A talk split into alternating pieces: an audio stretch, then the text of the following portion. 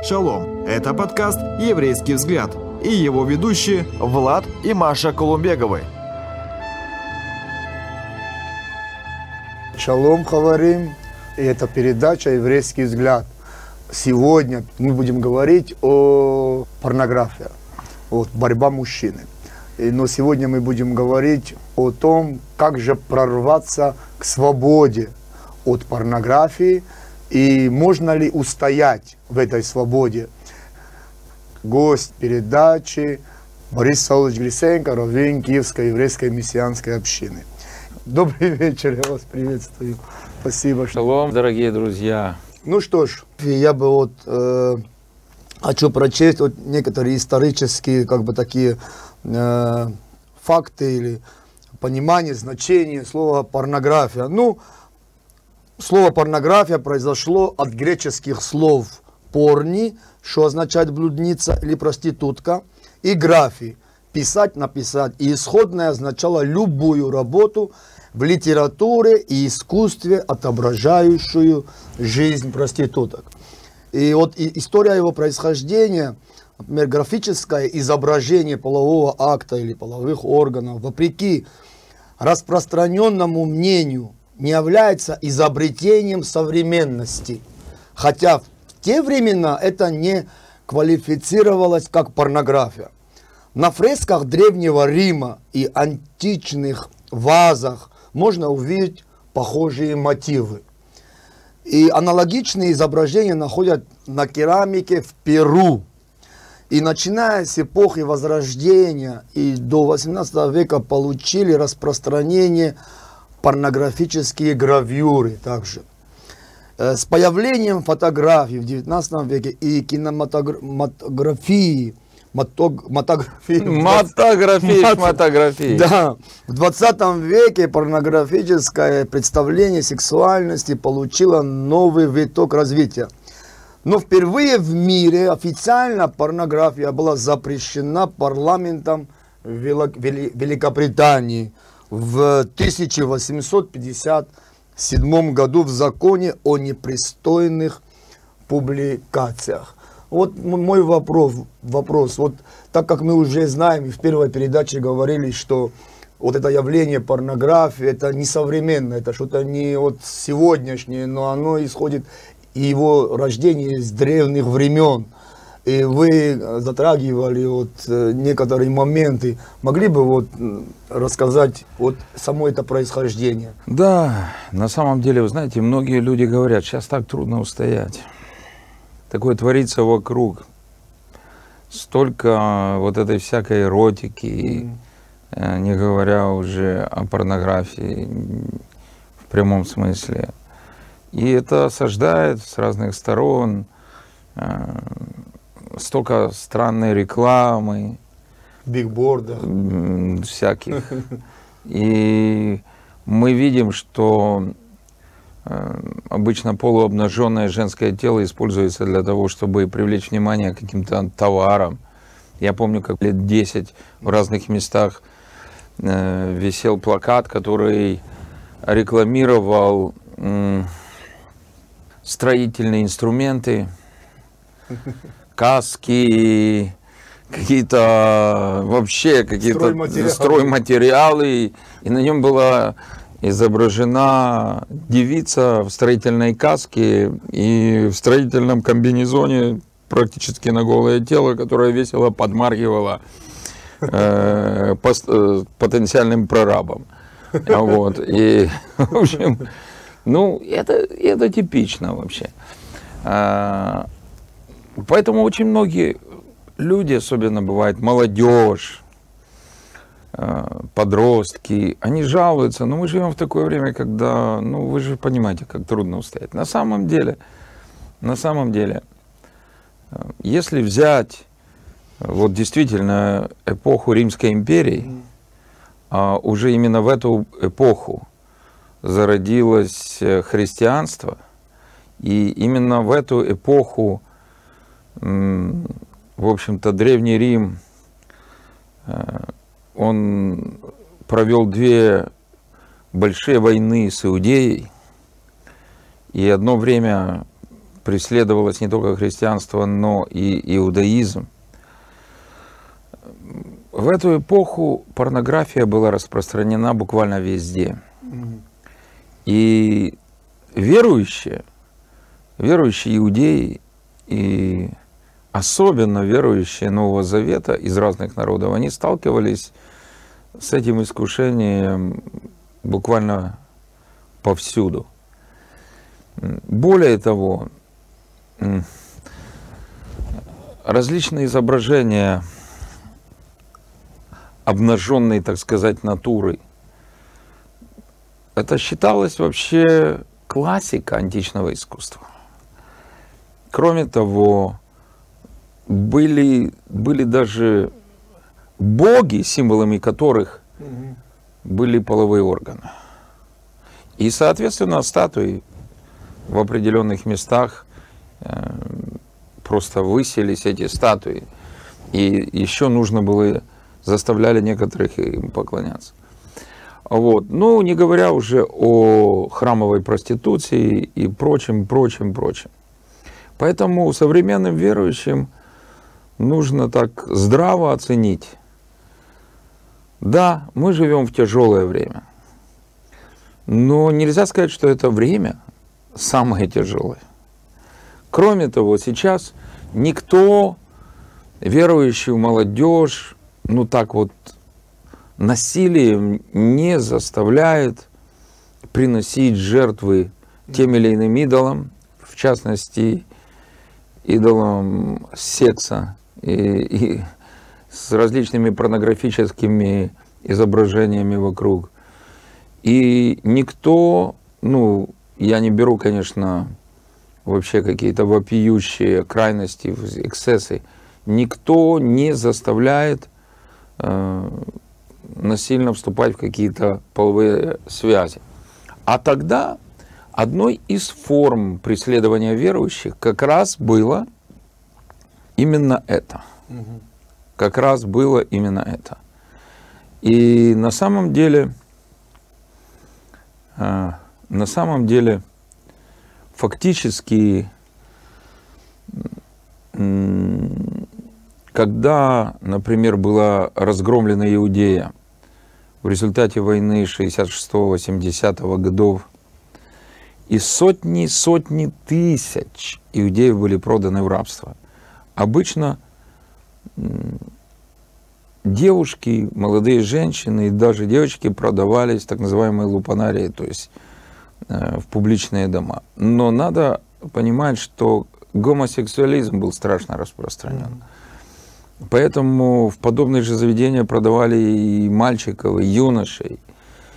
И это была страшная трагедия. Это, ну, э, как, как быть в этих ужасных обстоятельствах? Кроме того, многие верующие, они просто не учитывают, что в империи было больше рабов, чем свободных жителей.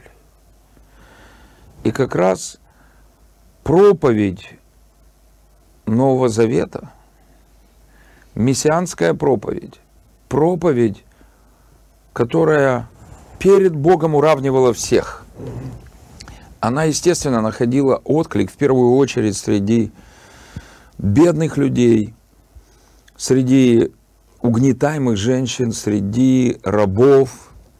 И вот представляете себе, рабы искренне покаялись и уверовали в еврейского царя, который спасает не только Израиль, но всех. Но они остаются рабами. И они остаются просто живой вещью в руке своего хозяина, рабовладельца. И раб не имел как бы права противостоять э, различным извращенным пох, вообще похотям своего господина. Можете себе просто, друзья, представить такую ситуацию? Поэтому, когда, когда современная молодежь, и не только молодежь, когда подростки, сейчас уже даже дети, жалуются на ту тяжелую обстановку, в которой мы находимся, и они как бы искренне взывают и говорят, ну что же, Понимаете, вот если бы там другие поколения верующих попали в такую среду, попали в такую ситуацию, неизвестно, что с ними было бы. Известно, друзья. На самом деле, по милости Божьей, мы еще далеко не в той тяжелой ситуации, в которой были первые поколения верующих Нового Завета. Поэтому очень важно не впадать в саможалость, не впадать в такое отчаяние и не думать, что нам хуже, э, чем э, всем предыдущим поколениям верующих. Да. Это очень, очень важно. Кстати, когда раскопали Помпеи, это одно из археологических чудес вообще 20 века. Хотя раскопки начались раньше, но именно в 20 веке раскопали потрясающие такие артефакты, и там супер находки были. Из-за того, что Помпеи были похоронены под вулканическим пеплом, там многое сохранилось. В частности, сохранились фрески, мозаики. Mm-hmm. И ученые были в шоке, потому что большущая часть этих фресок, мозаик, как раз изображала различные порнографические сцены. Угу. Всякого рода. Всякого рода. Оказывается, это было нормой. Можете себе представить? Это было нормой, друзья. Нормой. Да. Ну, я вот, э, Борис Саулович, вот в первой части передачи э, то, что мы затронули от происхождения, вот то, о чем мы сейчас говорим, меня вот лично очень сильно затронуло. Почему? Потому что на самом деле сегодня мы в современном мире и даже ну, новозаветные верующие думаем, что вот мы живем в тяжелое время.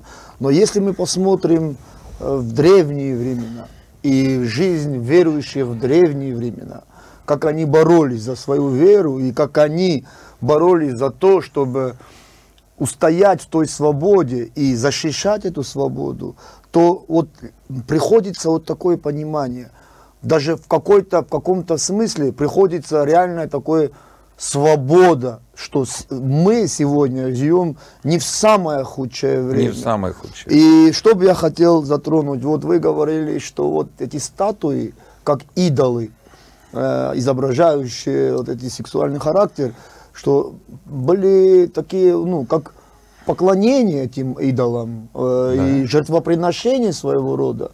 Да. Вот э, как вы думаете, вот человек, который сегодня э, зависим или вовлечен, или где-то, может, где-то одержим порнографией, можно ли так сказать, что он своего рода, как он поклоняется э, этому, как идолопоклонник? Вы знаете, э, в Торе, в книге Второзакония говорится, Бог призывает свой народ – не идти во следуемых богов, угу. ни в коем случае не служить идолам, но прилепляться только к единому Богу Авраама, Ицхака и Иакова, к святому вечному Богу.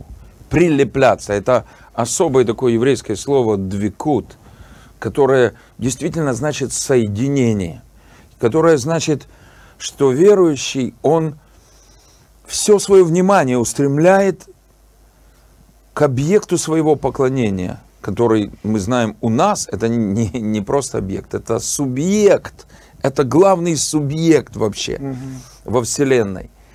И Бог говорит, прилепляйтесь ко мне, сосредотачивайте свое внимание во мне, отлепитесь угу. от всего, чем наполнен этот мир.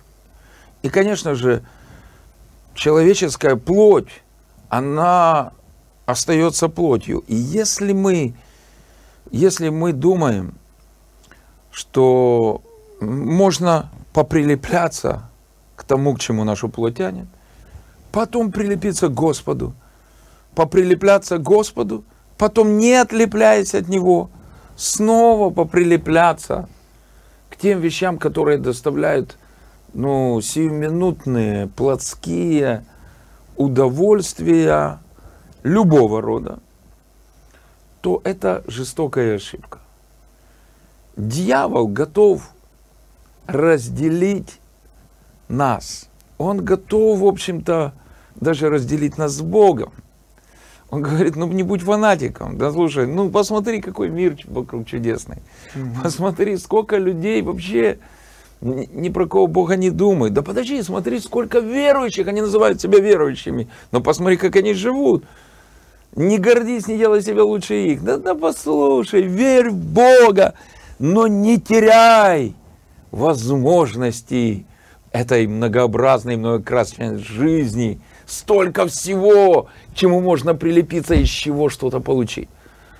И вот это как раз – это как раз есть идолопоклонство. И первые верующие отлично знали, угу. что, как написано, их тело создано не для блуда, а для Господа. Тело не да.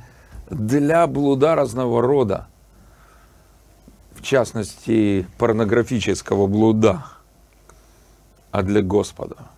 И верующие знали, они должны закрывать свои глаза на то, что пытается их отлепить от Бога и прилепить к идолам похоти, к идолам блуда, к идолам извращений. Тяжело им было? Конечно, тяжело. И мы уже упомянули, правда, вскоре, что им было намного тяжелее, чем нам с вами. Но они знали, что Безрад Гашем, с помощью Божьей у них получится то, что по плоти не получается.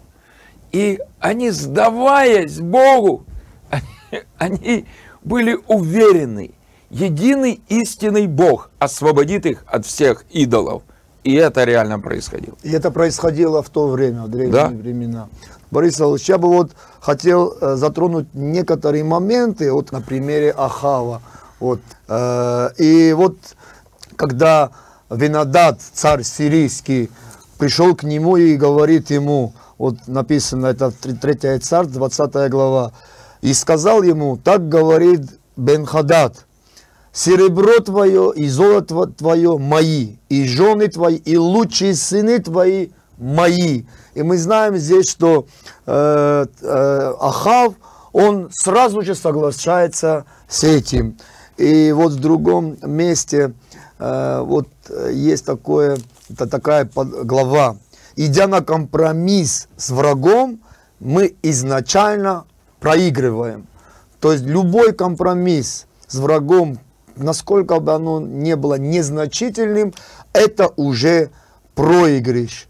И сегодня э, враг может сразу приходить, а может приходить так и, из, как бы так постепенно, так шаг пошагово. Но почему-то мы в той ситуации соглашаемся и говорим, да, я отдаю тебя, себя тебе, я отдаю все себя. Вот в, в примере Ахава, вот не можете там прокомментировать два слова, почему же вот так все-таки происходит?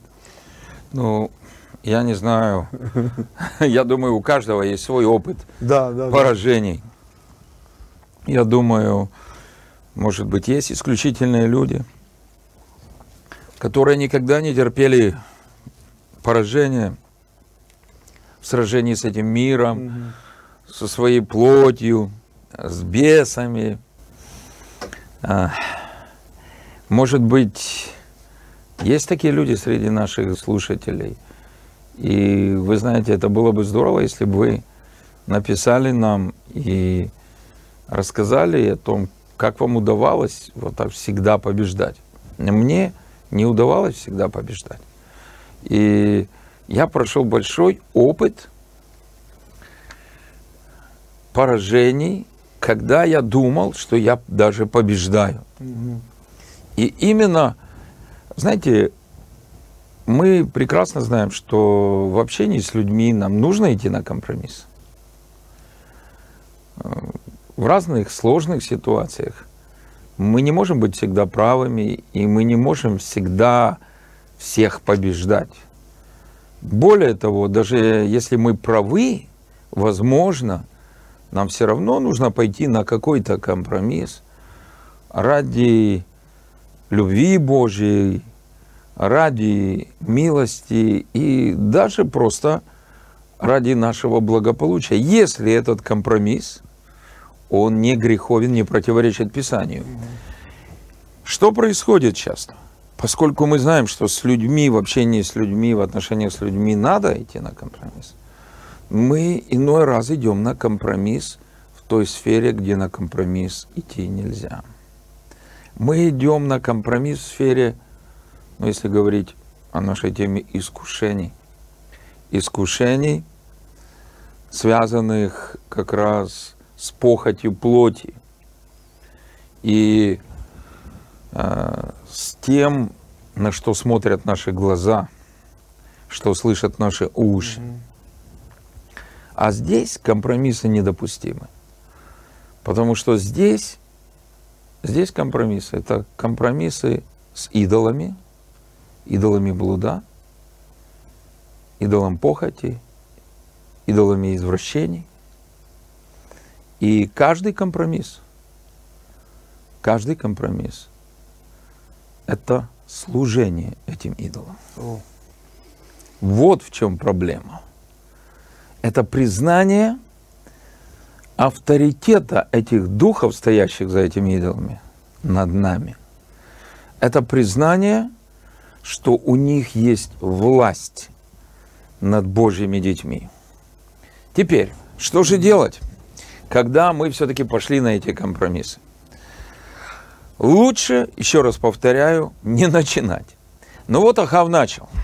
Он настолько перепугался от этого как в синодальном переводе Винодада, да. на самом деле Бенадада, сына Адада. Он настолько перепугался его мощной армии из запугивания. И что? Он решил выполнить его требования. А это требование отдать ему самых близких людей. В первую очередь жен, понятно для чего. И понятно самых лучших самых красивых сыновей, понятно для чего. Это дух, который хочет совратить и обольстить не только нас, но наших близких и всех, кого Бог нам доверил. И смотрите, он соглашается. Но поскольку, поскольку этот Бенадад, он был человеком, он был водимым нечистым духом человеком, но человеком. Он не воспользовался этим компромиссом, как обычно пользуются без. И он решил, что теперь можно все. Он решил, что раз так, то теперь он захватит все вообще. И он перегнул палку. Слава Богу, что возле этого бедолаги Ахава нашлись верующие, верующие мужи, которые, когда этот идолопоклонник Бенадад захотел сразу все, сказали, ну ты видишь, ты видишь, что происходит. Вот цена твоего компромисса. И он проснулся. Он просто, он понял, да. что, э, вы понимаете, даже этот эгоист Ахав, который и жен готов был отдать, и сыновей готов был отдать, разве что может, э, кроме одной жены, вот, той, которая владела ими, руководила им. Он понял, что уже речь пошла о его шкуре и о нем самом. О нем самом да, потому... И тут да. нам надо с самого начала понимать все эти мелкие искушения. Посмотри сюда, посмотри, как красиво. Я сейчас говорю э, к тем, которые, может быть, только на начальном этапе этой зависимости. Посмотри, дорогой, дорогая, просто не лишай себя эстетического наслаждения от этих прекрасных изображений. Кроме того, послушай, это очень сильная картина. Это просто, как Влад сказал, супер кинематография. Все говорят, ты должен посмотреть. Все говорят об этой картине. Если ты ее не посмотришь, ты будешь просто лузером. Да. Ты не сможешь ничего никому не сказать. Как, как был фильм «50 оттенков серого». 50 оттенков серого. Посмотри эти оттенки. Посмотри, 50. Ты, может, три знал. 50. И, ну да, там есть кое-какие сцены, но послушай, мы живем в 21 веке. Ну, пропустишь эти сцены. Не слушайте это, потому что это уже предложение вам отдавать свою кровную свободу. Да. Но если вы повелись, если вы, вас это уже зацепило, если враг уже пришел и он овладел частью вашего внимания, частью вашего разума, вы продолжаете быть верующими, но вас разрывает на части. Вы просто... У вас повторяется один и тот же цикл. Вы сражаетесь, вы побеждаете, вроде бы. Потом происходит что-то, что вас очень расстраивает, вы падаете духом, э, у вас плохое настроение, поругались с э, хорошим другом, вас не поняли ваши духовные наставники, у вас что-то не сложилось на работе или в учебе, может быть, ваши родители вас куда-то не пустили, и вы чувствуете себя несчастным, ну, несчастный тоже, но в основном несчастным, и несмотря на одержанную победу, приходит мысль. Вот я такой несчастный. Никто меня не любит. Ніхто не поважає. Піду я в той садочок, наїмся черв'ячків. Другими словами, пойду я в компромисс опять. Опять компромисс. В конечном счете, да никто не узнает. Ну, я так их съем, я потом заем чем-то другим, Никто не узнает, что я съел червячков. На самом деле повторяется этот цикл, и вы падаете в ту же лузу, где вас ждут уже с распростертыми объятиями эти нечистые, дурно пахнущие духи, да. с которыми на самом деле, прости Господи, мы вступаем в интимную связь, когда ведемся на порнографию. Потому что они стоят за этими идолами, они стоят за этими изображениями. И вы знаете, в свое время мне очень помогло осознание, что э, рассматривание этого и то, как мы поддаемся этому, это вступление такую э, виртуальную связь не с изображением, не с кинематографическими героями, не с героями книги, о которых мы читаем, но с теми бесами реальными, которые в духовном мире воняют так, что ангелы даже близко подойти не могут. No. И мы просто соединяемся с ними. И мы, знаете, как, как те, которые приходили в языческие храмы и вступали в связь с э, храмовыми проститутками, зная точно, что тем самым они вступают в связь с этим божеством. Вот что происходит. И осознав Ого. это, осознав, насколько это тяжело и отвратительно, и насколько насколько это дурно пахнет вообще в том самом главном мире, в духовном мире, от которого зависит все, что происходит видимо материально. Осознав это, мы можем остановиться, мы можем разорвать эти циклы зависимости. И хочу сказать, что это сделать реально и возможно реально возможно для каждого. Да. Тем более нам, как верующим в Иешуа, и рожденным свыше, и крещенным Духом Святым. Ну что ж, дорогие друзья, шалом, спасибо, что вы были с нами.